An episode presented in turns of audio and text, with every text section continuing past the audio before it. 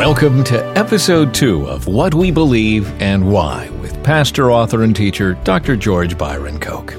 If you missed our first visit, it is available on the website as we jump in and start unpacking theology to make it accessible. Let's get to it. Here's George. As we begin today, let's remember that an essential is something that is necessary, utterly required. It's the if and only if that defines an essential.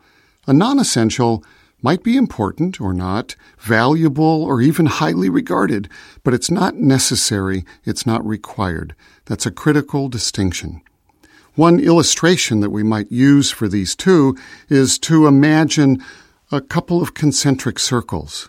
The center circle are the essentials, the surrounding circle, the non essentials. Now, let's give an example.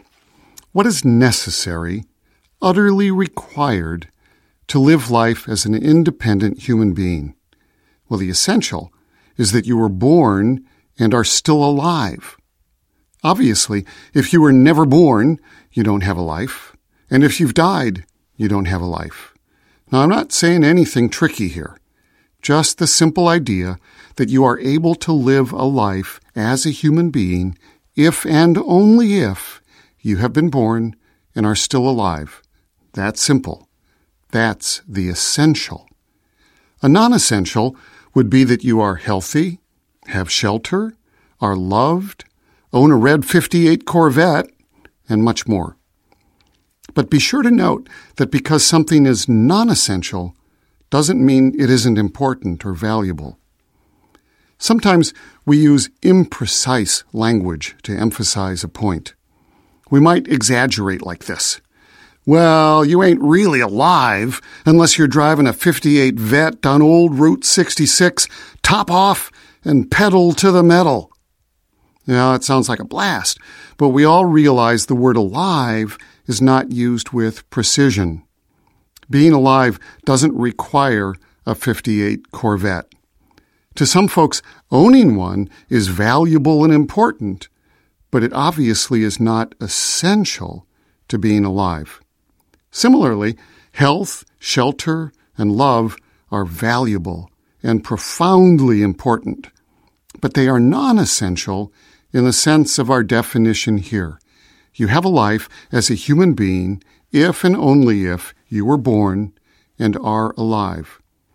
If this distinction isn't completely clear, you might pause and imagine some other examples of things that are essential and non essential in various spheres of life travel, games, relationships, location, money, education, and so on. What is the if and only if, and what isn't? You can go without a healthy diet, without exercise, without having shelter or people who love you, and without a red Corvette, and still have a life. If you are dead or were never born, then a good diet and exercise mean nothing, and it doesn't matter how great your shelter is, how many people love you, or if your name is on the title to the 58 vette. You're not alive, so you don't have a life. Being alive is the only essential in this case. The non essentials may be important or not, but the essential of being alive is required. The distinction is an important one in doing good theology and in living as a follower of Jesus.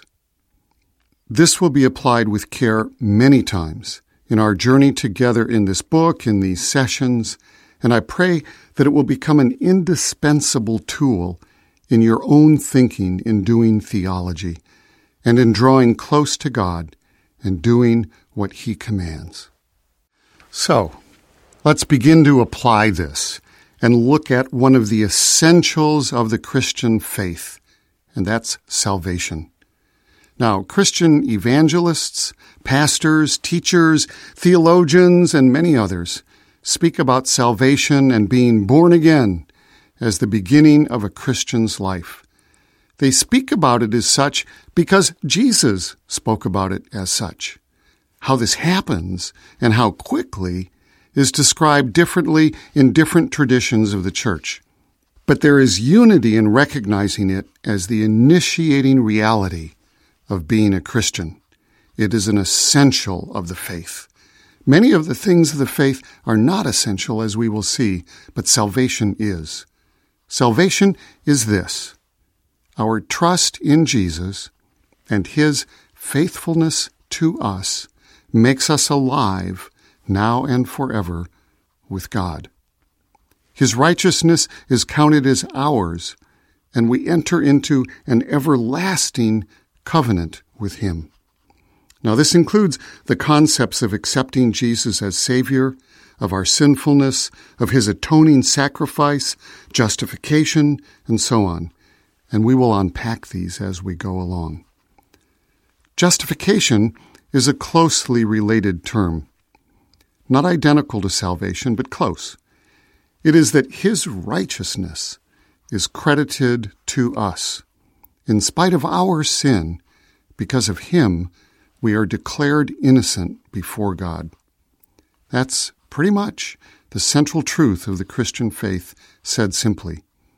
Jesus teaches about this as recorded in the four Gospels, the books of Matthew, Mark, Luke, and John, and his followers write about it in the other books of the New Testament.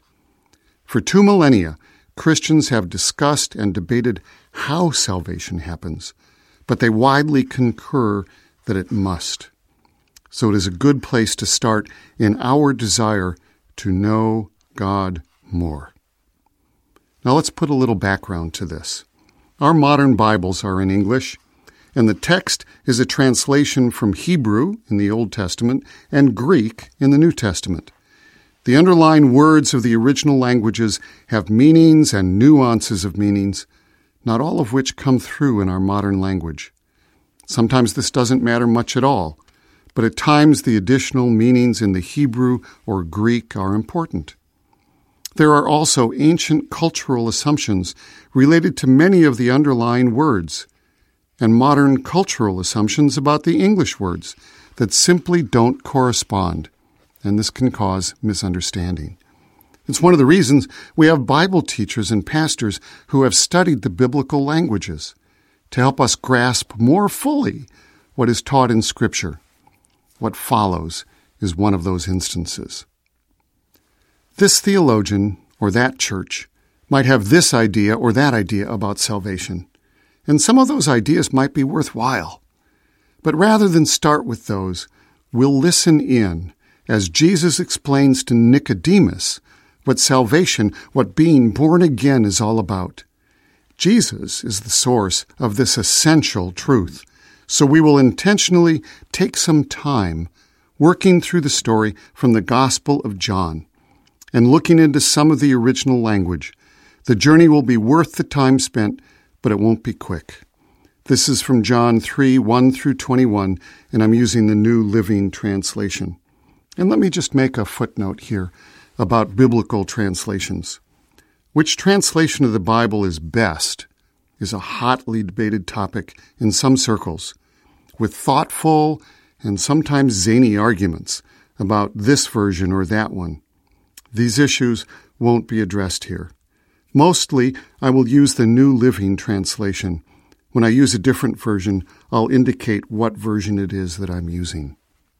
Here's the reading from John 3 1 through 21. There was a man named Nicodemus, a Jewish religious leader, who was a Pharisee. After dark one evening, he came to speak with Jesus. Rabbi, he said, we all know that God has sent you to teach us. Your miraculous signs are evidence that God is with you. Jesus replied, I tell you the truth. Unless you are born again, you cannot see the kingdom of God. What do you mean? exclaimed Nicodemus. How can an old man go back into his mother's womb and be born again? Jesus replied, I assure you, no one can enter the kingdom of God without being born of water and the Spirit. Humans can reproduce only human life, but the Holy Spirit gives birth to spiritual life. So don't be surprised when I say, You must be born again. The wind blows wherever it wants, just as you can hear the wind but can't tell where it comes from or where it is going So you can't explain how people are born of the Spirit. How are these things possible? Nicodemus asked.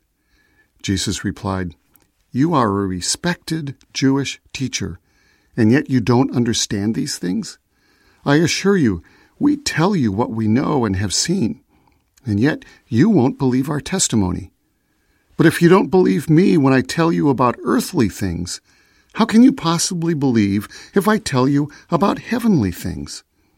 No one has ever gone to heaven and returned, but the Son of Man has come down from heaven. And as Moses lifted up the bronze snake on a pole in the wilderness, so the Son of Man must be lifted up, so that everyone who believes in him will have eternal life. For God so loved the world that he gave his one and only Son, so that everyone who believes in him will not perish, but have eternal life. God sent his Son into the world not to judge the world, but to save the world through him. There is no judgment against anyone who believes in him. But anyone who does not believe in him has already been judged for not believing in God's one and only Son. And the judgment is based on this fact God's light came into the world, but people loved the darkness more than the light, for their actions were evil. All who do evil hate the light and refuse to go near it, for fear their sins will be exposed. But those who do what is right come to the light, so others can see that they are doing what God wants. We'll take a quick break and we'll be back with more on what we believe and why.